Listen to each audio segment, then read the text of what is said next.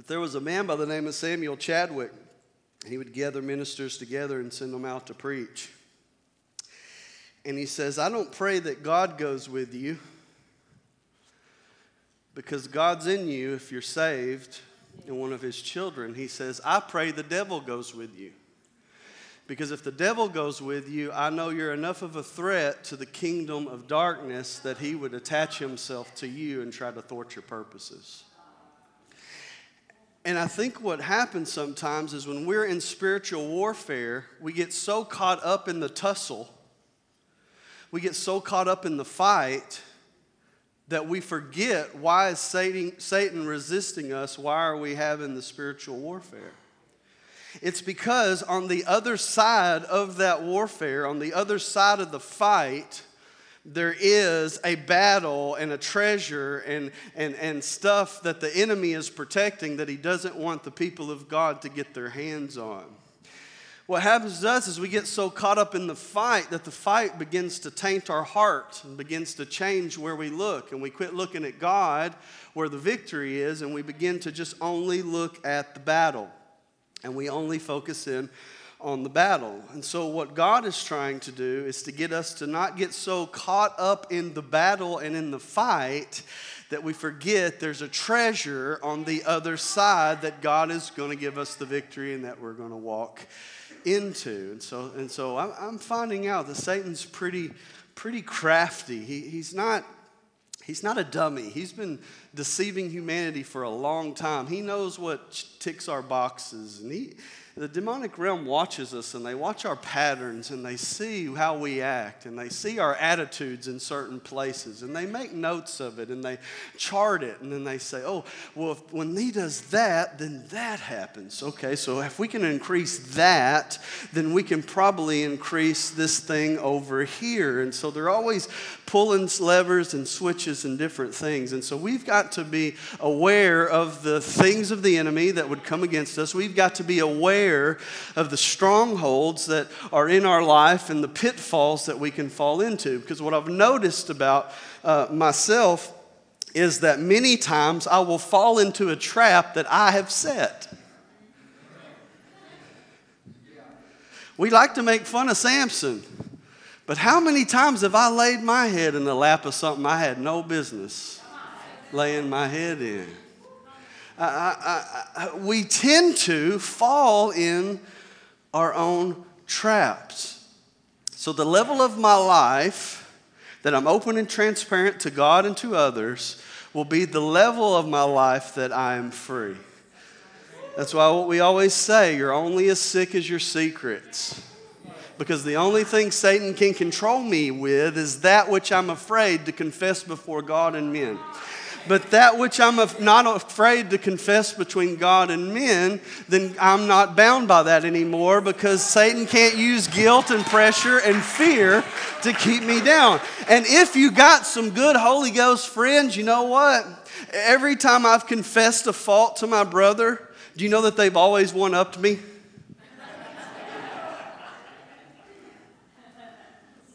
Said, Man, they're going to think I'm bad if I tell them this. And I tell them, and they go, You think that's bad? Here's what I did. And I'm like, Whoa, I'm not so bad, right? because that's what the people of God do. We're all products of grace. We're all products of grace. You're just a product of God's grace. You didn't read your Bible and study so much and become impressive. You're a product of God's grace. And if you like to read the Bible, that was God's gift of grace. If you like to pray, that was God's gift of grace. And when everything's grace, I'm no longer in a place of judgment where I'm judging everybody that I'm better than. And we have this feeling in the church that we've got this air of superiority that we can look down our nose at everybody else. And all that is is a stronghold from Satan to get us outside of grace and to get us thinking that our works have got us somewhere. That is good. so good, I didn't know that was in me. It's grace. It's all grace. It's all grace. It's all grace. And so, what we're trying to do is to tap into that grace and to go deeper in that grace and go deeper in that relationship with God so that we're set free so that we might reflect the image of God on the earth. That's our goal. That's what we want. Oh, so I was mowing the yard yesterday, and the grass isn't growing as fast. I think we're going to be good. I think I'm going to be mowing every other week now. Uh, so I was mowing, uh, yeah, just a little side note there. Uh, so I was mowing my neighbor's yard, and I got by this pine tree on the, on the edge of his uh, property there, and I noticed a hole in the ground. I said, huh, that's odd. So I did my circle around this tree, and uh, as I'm doing the circle, something felt like something pinched me on the back of my arm. I said, Oh, pinch me. You know, I'm by myself, so I don't have to be tough. I can just let out a yell, scream. I'm not worried about it. And then I felt something else. This time it was on my side. Oh, a little more intense. And then a third one, a little bit back here. Oh! And I lifted up my shirt, and there's yellow jackets swarming up under my shirt. So, good thing they make kill switches when you jump off of a lawnmower. I haven't told my wife this part of the story because I didn't want her to hold it uh, against me here. So, so it was way more embarrassing than the version you got.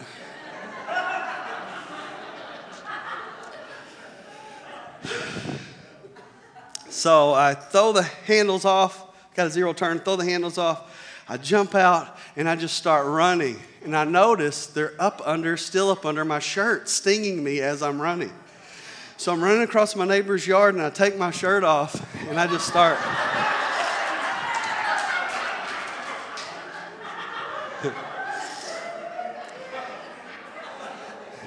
and I'm praying to God. I mean, I live in a respectable neighborhood. I'm praying, what happened to the pastor guy running through the yard with his shirt off, doing it like a helicopter? The,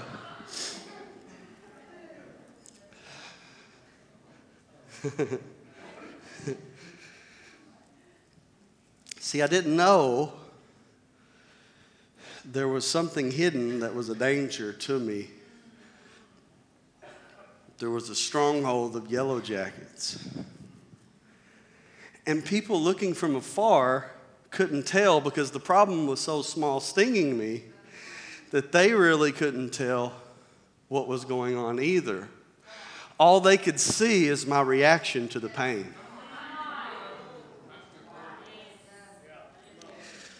All they could see was a guy acting crazy with his shirt off, trying to knock yellow jackets away.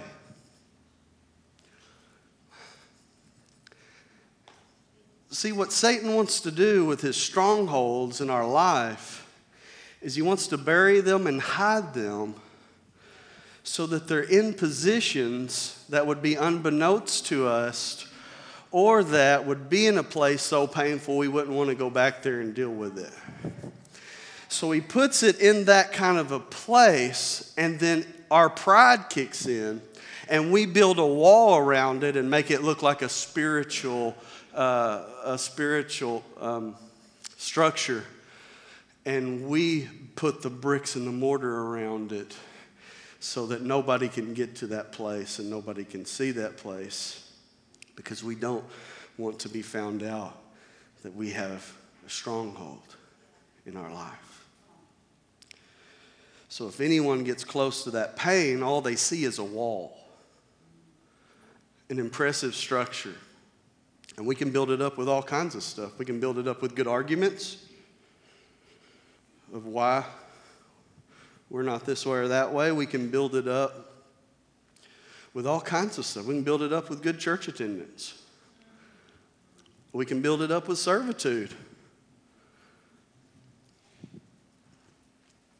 We can build it up with a million different things, but it becomes a stronghold. And the thing about a stronghold is, is that you know the enemy's there, but you really can't see him. You know that beyond the wall, the enemy's there, but you don't know which part he is in. And this is what Satan wants to do. He wants to get in the places of our life that we allow him in, and he doesn't want to be seen. I think someone said one time the greatest trick Satan ever played on humanity was to convince them he didn't exist. That he wants to get in a place so strategic, so unbeknownst to us, so subtle that would almost look like he wasn't there. And when he digs in and gets into that place, because that's why Paul says, give no place to the devil, is that he's seeking, he's walking about like a roaring lion seeking whom he may devour. In other words, he can't devour anybody. He has to always ask for permission in order to come in. So that's what I've noticed about the spirit of uh, the spirit realm and the demonic realm is is that they'll find places you've given them permission because they've got no power. Then once they get there, they try to act like they have all the power and you can't get rid of them.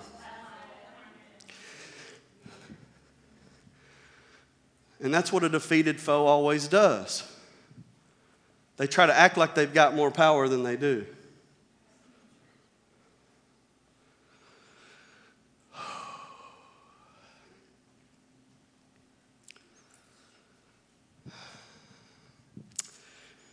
Better move on.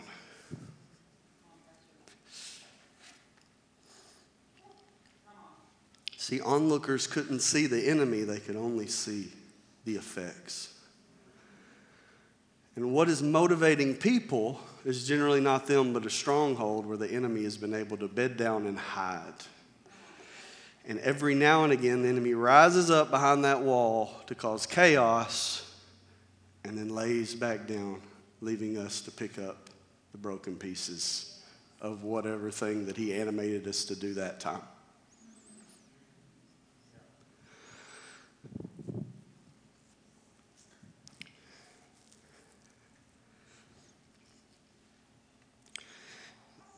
That's why the Lord is always trying to give us a heavenly perspective. That's why Ephesians 2 says that we've been seated with Christ in heavenly places. So that we don't get so uh, living in this here and now that we can't see the disguises of the enemy and the, the finish line that's way up there. Jesus has seated us with him in heavenly places to remind us that we are seated with him because being seated isn't a place of victory. It means that I've won. The king isn't standing, the king is sitting. Why? Because everything's already under his feet. He's already worked out every victory. So he seated us there to say, hey, look, the victory is already yours. You're not fighting for victory, you're fighting from victory. If you had quit fighting in your own strength and fight in the power and the grace that I provide, then you would have already won by now. Because why? Because you have already won. And so he's always trying to get our guys. You're seated with Christ in heavenly places. He tells us in Colossians 3 don't set your minds on things below, but set your minds on things above, looking unto Jesus, the author and the finisher of our faith, who endured the cross, despising the shame, to be placed at the right hand of God. Revelation 4 come up here, John, and see what's going on and get a throne room perspective of what's going on. Revelation 11 come up here, John on again and see the heavenly perspective and see what I'm doing. Corinthians, eye has not seen nor ear heard, neither has it entered into the heart of man what God has prepared for those who love him. But by his Spirit we have been known and brought into the knowledge of these things.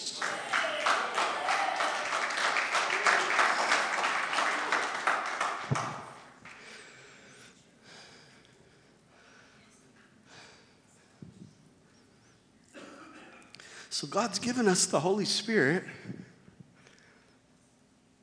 to live in us. So the Holy Spirit goes at the throne of God. Here's the conversation between Father and Son, and then reports back to us what the Father and Son have said about us. I'm just trying to tell you something that the fight is really unfair. We, we live as if it's a fair fight. But the fight is so unfair, it's funny. I mean, it's comical how unfair the fight is.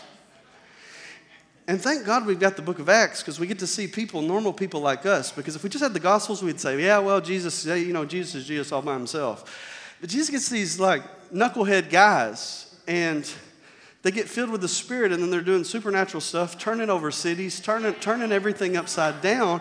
And it's like, wait a second, a fisherman can do this. 90% of the first century church was illiterate.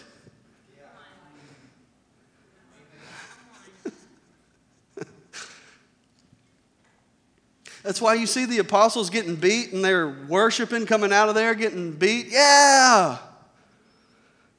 So, what are you worshiping for? Why is that such a good thing? Oh, we were counted worthy enough to look enough like Jesus that we would experience the same sufferings as him. so, they're worshiping when they're beat, they're worshiping when it's good. They have a prayer meeting and the whole church shakes. Can you imagine what that prayer meeting must have looked like?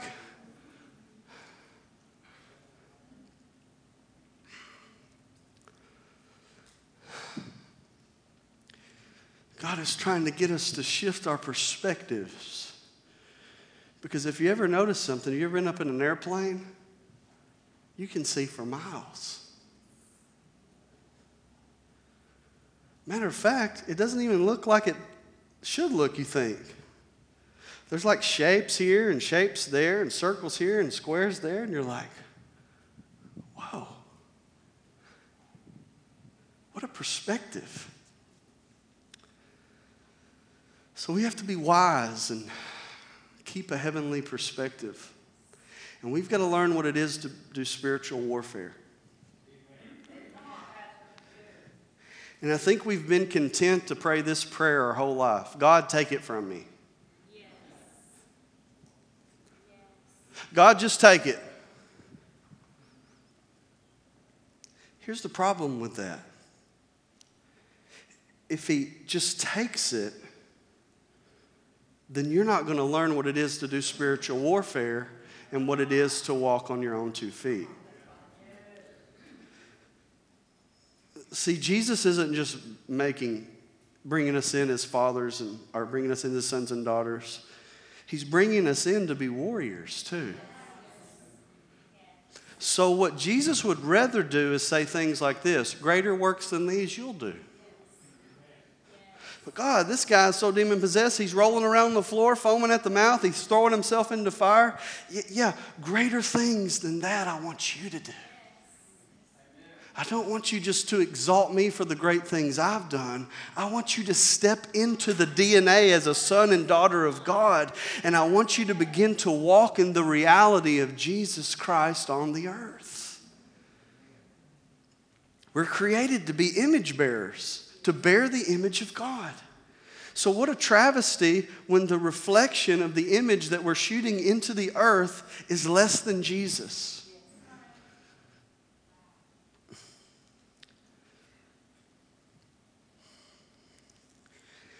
And here's another thing this is why it's so unfair, is because God wants to give you the grace to do it.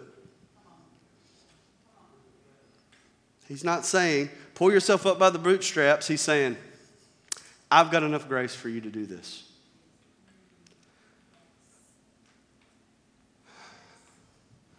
So Jesus wants to empower us to be in the fight not be in a place where our only prayer life is God, rescue me out of this thing I got myself in. Rescue out of me out of this thing I got myself in. Rescue me out of this thing. And that's okay. It's okay. But there's a point to where we've got to go from infancy to where we got to go to being a toddler. Like, I don't get mad at an infant for, you know, wearing a diaper. Like, I don't say, man, Abigail, you need to grow up. I embrace the season that she's in, but with the expectation that with growth, she's going to come out of that season and into the new season that is appropriate for her age.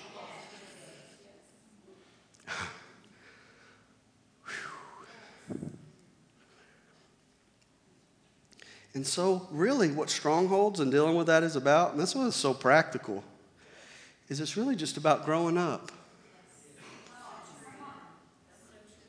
It's to get to the next stage God's calling you to. You're a baby, take the next step to being a toddler. You need to be walking a little bit. Not very impressively, but need to start walking.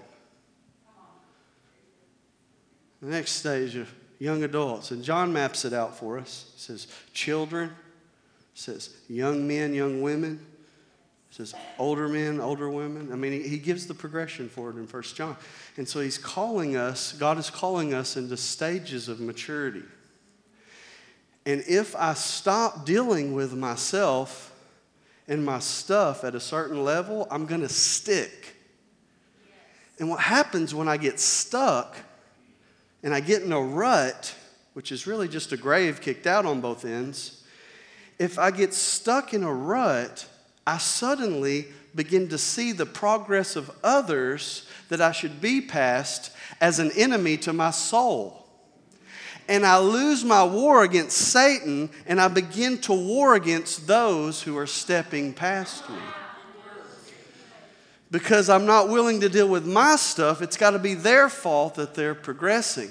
So I'll create re- doctrines and religions that keep me stuck here and keep me happy about being here and make everybody else the problem.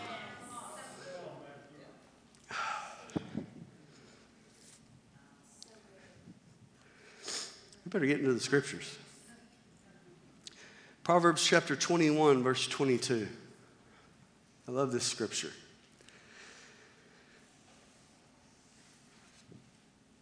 It says, A wise man went up against the city of the mighty and brought down the stronghold in which they trust. Get this a wise man went up against the city and brought down the stronghold in which they trust. So there's a nugget here. What is a stronghold? Anything that we trust more than Jesus in our life. This is why it's practical. Anything I'm trusting more than Jesus is suddenly a stronghold that is hiding behind the city wall in a place where the enemy can bed down and cause fear, anxiety, and animate me to get me to do all kinds of things that are outside of the new nature that God has given me. So God says, a wise man. Notice he doesn't say a mighty army, it's a wisdom thing. He doesn't say a mighty army tears down the strongholds. He says, a wise man acknowledges the city, takes a look at the landscape, and says, There's the weak spot. It's just like when a war is won, they don't give credit to the infantry. Credit is generally given to the general that was in charge who wasn't in the battle. Because it takes strategic tactics in order to take down a stronghold. It takes a strategic wisdom given by the Holy Ghost to look at the city that is our life and to say, there is an area of weakness. I'm going into that place and to tear down that stronghold in my life. And when we begin to release ourselves from the strongholds that are in our own life, we'll begin to tear down the strongholds in the culture. And the first thing we want to do is try to tear all the strongholds in the culture down. And we ain't got the strongholds out of our own life. If Christianity is anything, it's individual responsibility through relationship with Jesus to deal with your stuff. And not project it onto everybody else and what they ought to be doing and how they ought to be doing this or that. So Jesus said, Don't throw your pearls out before the swine. They'll trample the pearls and they'll trample you. Why? Because they don't understand value. Somebody doesn't value you and you're going to throw pearls out all day?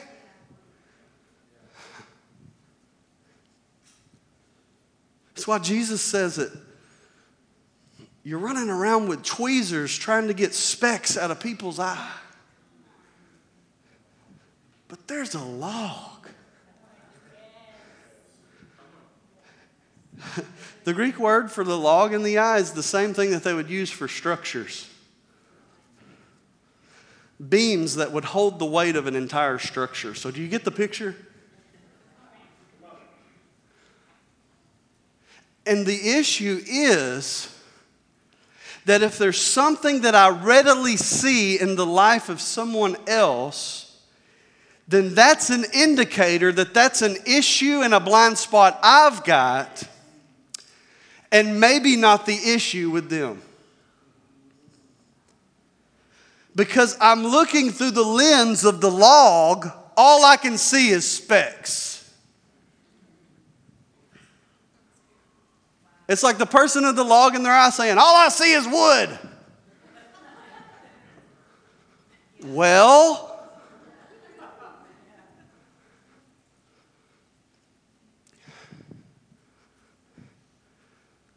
Jesus says, once you've gotten the plank out of your eye, you can begin to see clearly and look through the perspective, not of a perspective of a plank, but suddenly you can see clearly what is actually going on in the lives of other people. So, what Jesus is saying when he says, Judge not lest you be judged, what he's saying is, be as ruthless as a judge with yourself as you are with other people. And we tend to give other people not many passes, but when it comes to us, boy, we can grab a hold of the horns of the altar and ask for grace. I'm going boldly to the throne room of grace, but that guy that hurt me back there, I'm not dealing with him. That person over there, God, give me great grace. Pour your grace out on me. that when it comes to strongholds, it's, it's a subtle thing inside of ourself that Satan wants to get to control our life, to keep us in fear, to keep us from stepping out, from keep us from stepping into our identity with God, to keep us from seeing who God really is, to keep us so put out with other people that we blame them for our relationship with God. And when you stand before God, you're not going to be able to bring other people up there with you. If you do that, then you're acting like the advocate or the lawyer. And if you're trying to defend yourself, then Jesus is no longer your advocate. That's the mystery to me in Matthew 7, and lots been said about it. But that's the mystery to me is that people would stand before God and He says, Depart from me, I never knew you. And they said, Oh, He did many mighty works. We cast out devils. We prophesied. We preached to God. We did all these things. Can you imagine bragging to Jesus about what you did in the grace of God to Jesus who gave you the grace? People say, How can they be lost? Look at the miracles they did. I'm like, how can they be saved? They're bragging to Jesus about what they've done.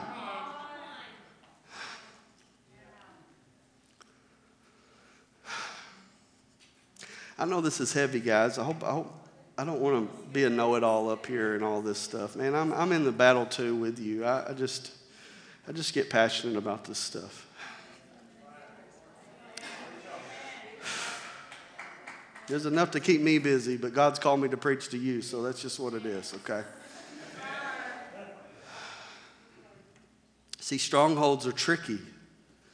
You know the enemy's in there, but where is he at? And what's the impressive wall that I've built up to keep God and others out? It can be a wall of hurt, unforgiveness, rejection. But the idea is to build such a big wall that you would never dare try to come in. The stronghold is a place where the enemy can hide but not be seen. And this is where the weird part of humanity comes. Why try to hide something that's killing me and sabotaging my life? And I hate to use this example, but it's just the best thing I can come up with in 14 years of ministry, things that I've seen. But it's kind of like the person that's abused in a relationship. And they keep going back you're like, what is that? That doesn't even make sense. But the issue is for the risk of being loved, I'll buy the lie that this is love so I won't have to live in the reality and wonder if there is real love out there for me. So I empower the lie and make excuses for the fear of not experiencing the real thing if I get out of that.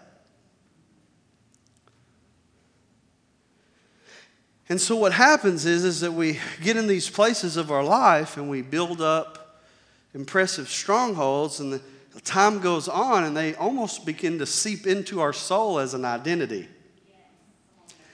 And then freedom becomes scary at that point because how do I act free when all I know is bondage and slavery?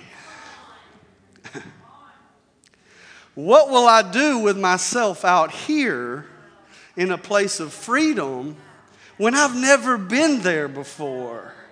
And what will I do when it does come? And so fear always empowers the lie that tells me to stay and quit going forward. Always. And that's how the demonic realm works. I love what James says in James chapter 3, verse 13. This is cool. Listen to this wisdom, right? The wise man tears down the strongholds, the supernatural wisdom of God to tear down the lies of the enemy. Now, look what James defines wisdom as Who is wise and understanding among you? By his good conduct, he should show his works done in the gentleness that wisdom brings. What does, what does wisdom bring? Gentleness. Okay, so we're getting some clues here. When real wisdom comes, his work's done in the gentleness that wisdom brings. Now, watch this. So, this means that I can have wisdom, but if I'm not in the right spirit, then it's no longer wisdom, it becomes a truth that becomes that I use as an offense to um, use against people that would then become demonic. So the truth done in the wrong spirit is actually demonic because it aims at manipulating people to do what you want them to do.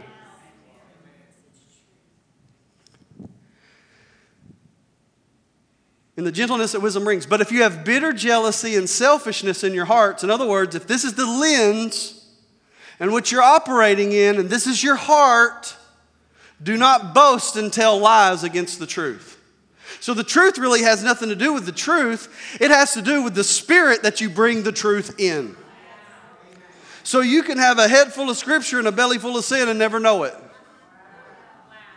That's why knowledge puffs up, not just demonic knowledge or evil knowledge. No, you can have enough scripture to empower you to think that you're actually spiritual, but you don't walk in humility, you don't walk in gentleness, you don't walk in self control, you don't walk in temperance, you don't walk in love, you don't walk in any of the gentle virtues that the Holy Spirit brings about as the fruit of our life. And you stand there as righteous, boasting in truth, but yet having no love and calling it spiritual.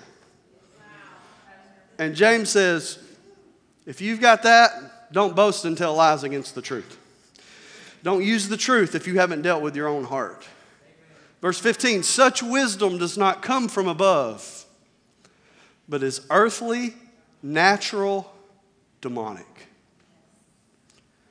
So here we see how the progression starts.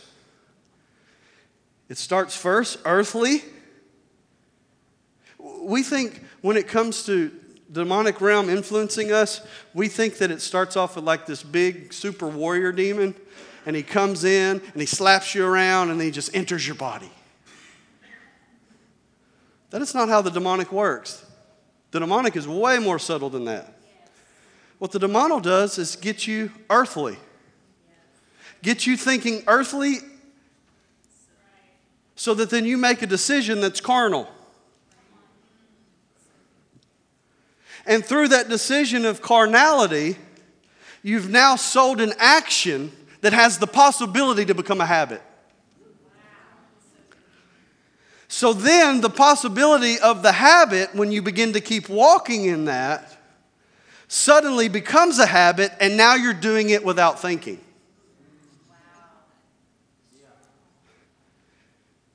Once you do it long enough while you're not thinking, suddenly you've given access to the demonic to come in because you've handed every bit of authority and choice that you have over to them.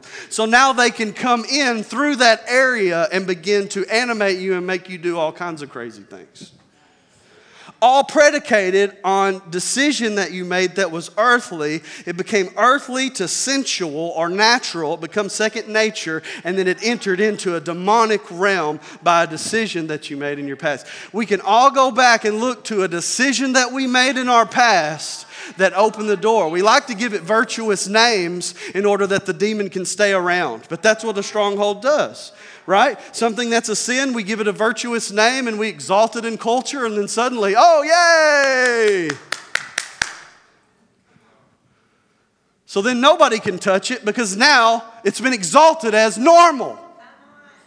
And it's demonic.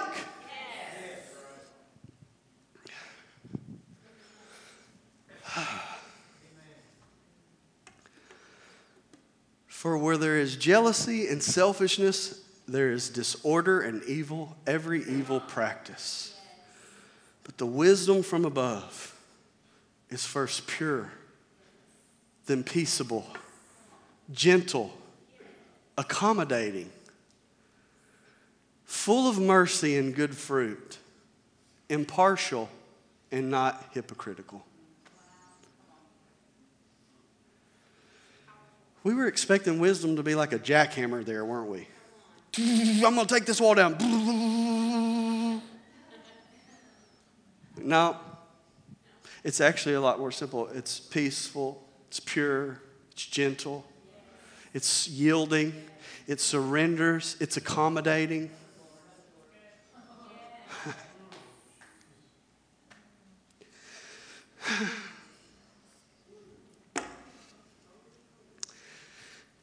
And the fruit that consists of righteousness is planted in peace among those who make peace.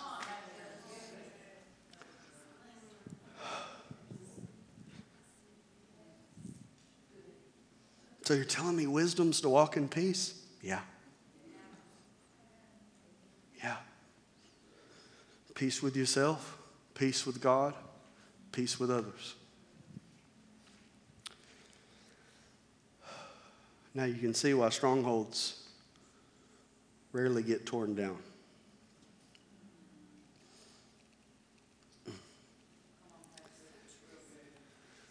Wisdom that wants to just be right is not from above. We can all line our facts up against another set of facts and fight all day long, but has that ever brought about any progress?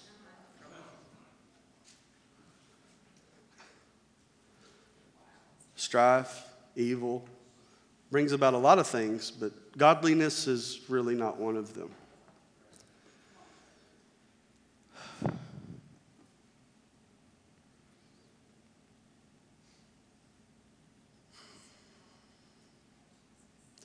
The demonic wants to capture you and manipulate you and trigger you to keep you from walking in the humbleness and peace of Christ. See, when we want to just be right, that means we really just want to be superior. And Christ washes feet.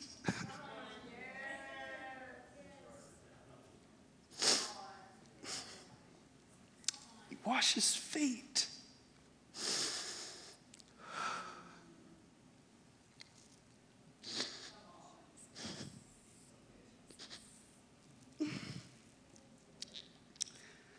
That he washes the feet of those who curse him.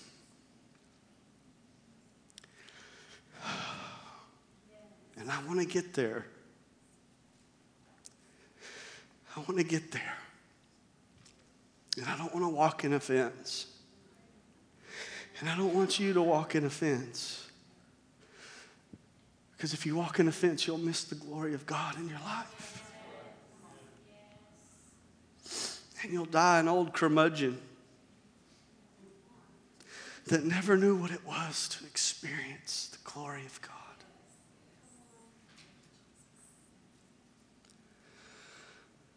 The goodness of God.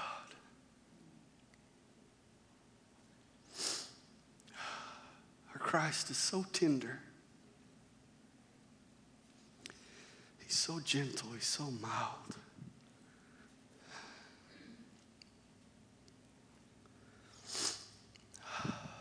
Young people, God is for you. And I wish somebody would have told me that coming up. I was told everything but that God was for me. Seems like that's good news.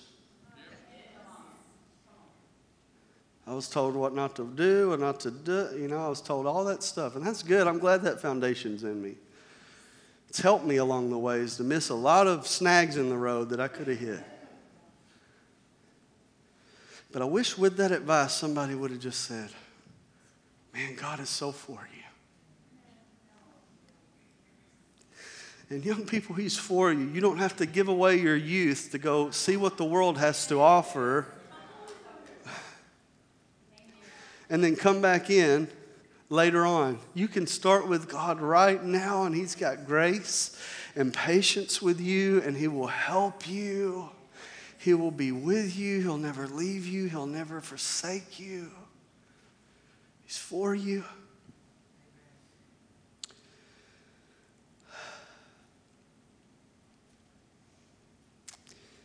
We've got to drop our attitudes of superiority and take the position of humble Christ. Because we're all products of the unmerited favor of God the goodness and grace of God. So, why would we project our standard onto other people and try to teach them to earn the favor of God?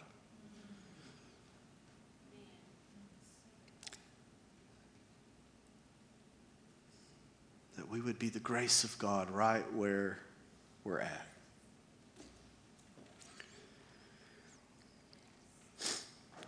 I got a background in philosophy, and so some people used to try to get me to pull, pull me into their fights. They'd be on a rant on Facebook with their atheist buddies.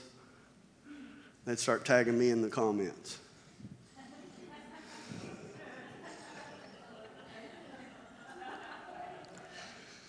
But I can't lie though, when I was kind of new, I, man, I loved getting in there and fighting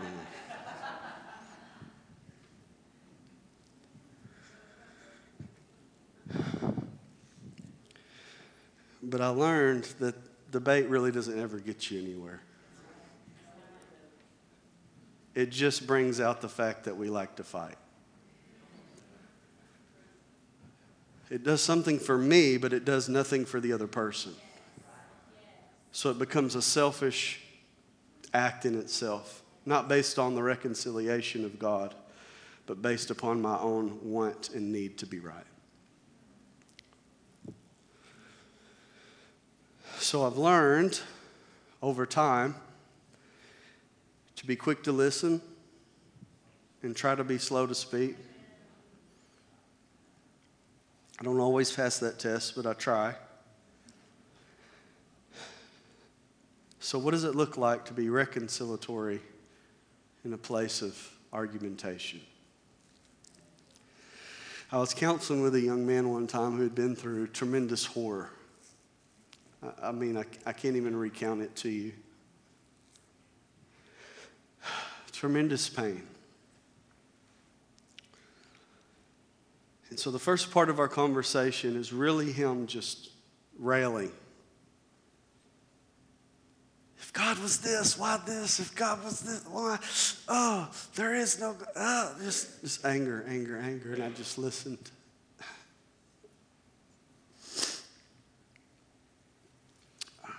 And when he was finished, I said, Can I ask you a question? There's a reason why Jesus always asked questions. Because we can't really get to the root of things until we ask questions. Jesus rarely answered a question with an answer. He usually answered a question with another question that really got to the heart of where the question was coming from. So I said, Can I ask you a question? If God's not real, why are you so mad?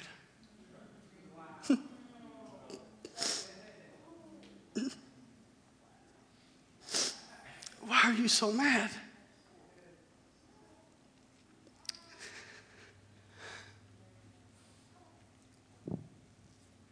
You're mad because you know it's not right. And I can't tell you why that happened. But I can tell you this is that God doesn't sit up in a castle somewhere removed from his subjects, but that God becomes a man and is born of an unwed teenager. He's born in an animal cave.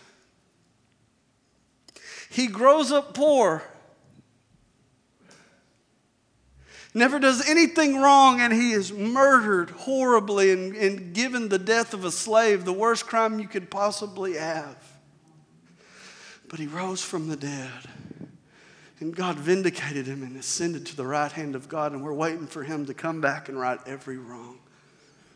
Said, I can't tell you why those things happened, but there's a reason why it bothers you, is because it bothers God and he's sharing his emotions with you so that you, so that you know how he feels about it too.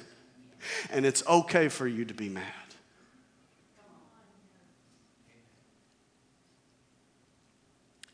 His jaw hit the floor. He said, I thought you were going to fight with me. Nope. I just want to be reckless, how do I say it? Reconciling truth that doesn't care about being right, but cares enough about you that I can introduce you to the King.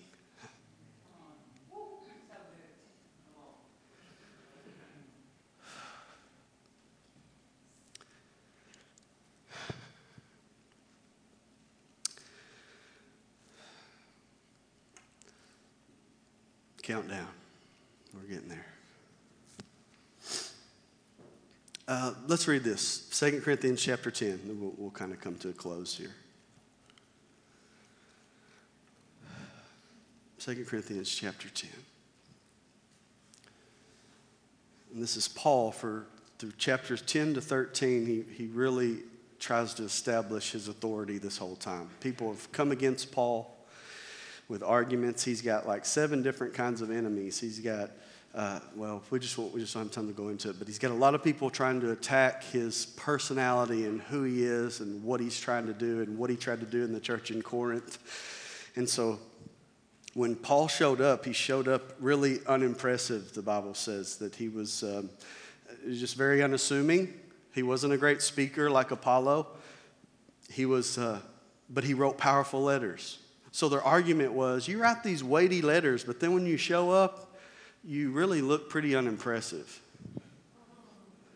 Well, that had to take a, some, some humbleness to even handle that. A church that you've planted and given birth to is now turned on you, saying that you're not impressive enough to lead them. 2 Corinthians chapter 10, verse 1. Now I, Paul, appeal to you personally by the meekness and gentleness of Christ. I am who I am who I am who I am, meek when present among you. And here he gets into that. But I'm full of courage towards you when away. This was the accusation about him. He was weak in person, but then wrote a heavy letter when he left. Verse 2. Now, when I ask that when I am present, I may not have to be bold with the confidence that I will dare to use against some who consider us to be behaving according to human standards. Verse 3 For though we live as human beings, we do not wage war according to human standards. For the weapons of our warfare are not human weapons, but are made powerful by God. For tearing down strongholds, we tear down arguments and every arrogant obstacle that is raised up against the knowledge of God. And we take every thought captive. I love how the Net Bible puts it to make it obey Christ.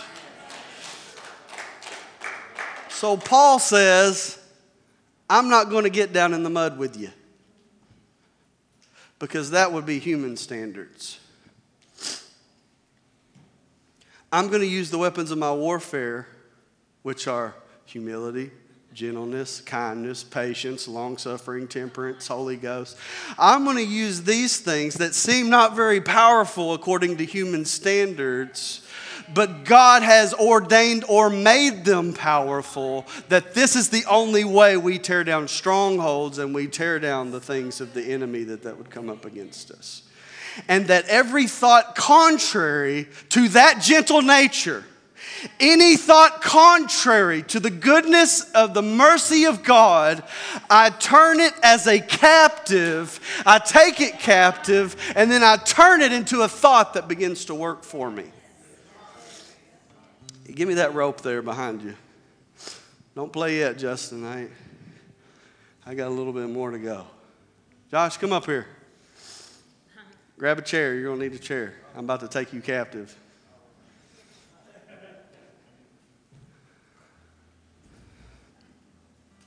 What happens with our thoughts many times is that in our thoughts, we pray for God to take them away. A thought doesn't disappear, a thought isn't going away. If God was to take away the thought, guess what happens? There's then a vacuum there, and something worse could come in and fill the place of that thought. So, God gives us a position to increase and grow in the knowledge of God gradually. So he doesn't just take things from our life. God, take this uh, addiction, take this, this, take that, that. If he does, and you don't have the character to walk the thing out, seven demons worse than those would come in and begin to overtake you. So he works our deliverance in a process so that as we mature, our freedom and maturity brings us into new places of God gradually, many times. So he says to take the thought captive. He doesn't tell the thought to get out. He tells the thought, you better stay because I'm not done with you. You better stay. So the devil says, You're not loved.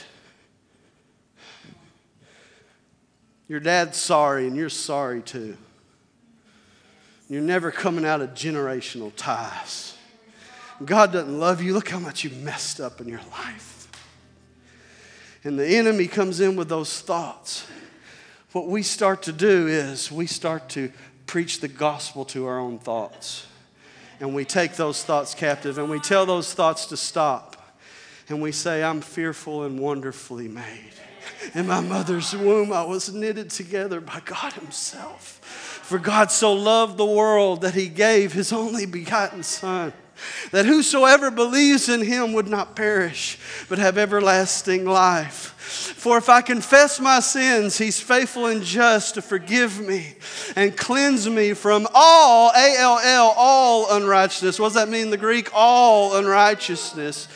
That, that I can begin to preach the gospel that there is therefore now no condemnation for those who are in Christ Jesus and those who walk according to the Spirit of life and not according to the law of death. For God has done what, what the flesh could not do because it was weakened by sin, and that He becomes sin and He condemns sin in the flesh, so in order that we might become the righteous requirement of God.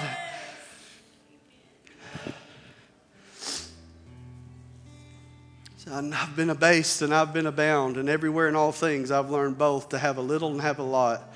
But I know this that I can do all things through Christ who strengthens me.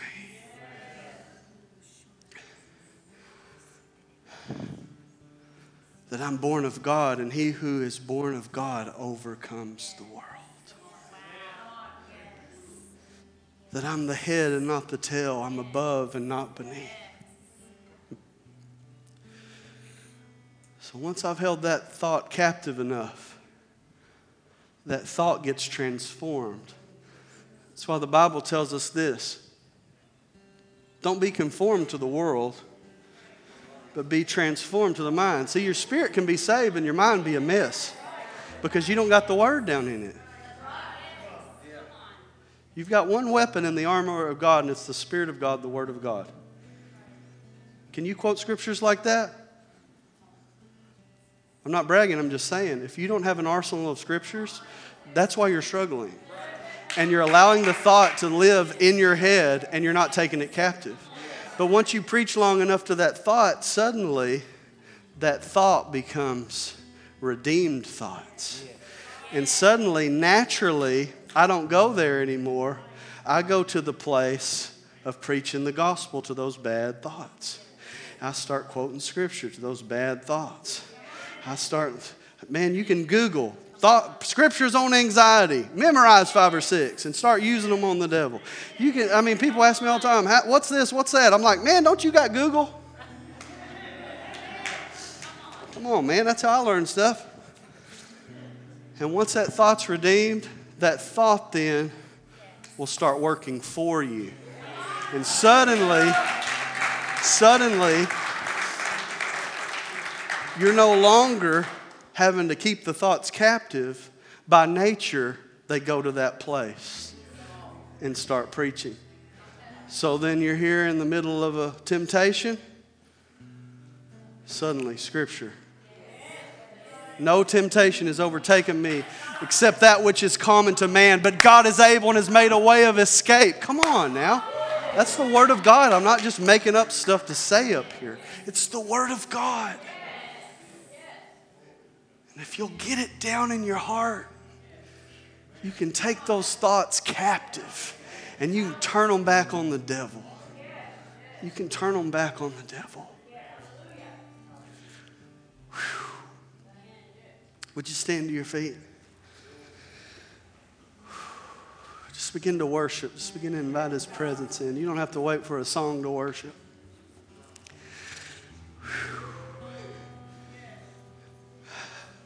God's about to set them free. He's about to set some people free because He's just that good. It's what He does. See, we got to get God's thoughts on our side. And when we start thinking God's thoughts, we'll start thinking like God thinks about towards us. We got to replace the lies with the truth of God. I always start at the cross. If you're feeling pretty uh, crummy and, and shameful, I always go, What motivated Jesus to be on the cross? Isaiah 53 says this When he makes an offering of guilt, he shall see his offspring.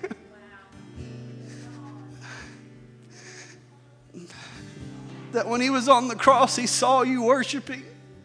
Through the corridors of history, 2,000 years later, he saw you in Hot Springs, Arkansas, raising your hands and worshiping him. He saw it. He saw every nation, tribe, and tongue unified under the tuning fork that is tuned to every need in humanity, and that is Jesus. And he saw them worshiping worldwide throughout the corridors of time when he was on the cross.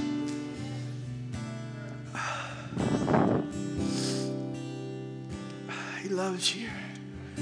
Would you close your eyes? For every negative stronghold, there's a powerful way to surround it with the opposite truth from God. If you're struggling with depression, surround it with hope. If you're struggling with a stronghold of rejection, surround it in that you're accepted in the beloved of Abba. If you are struggling with a stronghold of unresolved anger, surround it with forgiveness.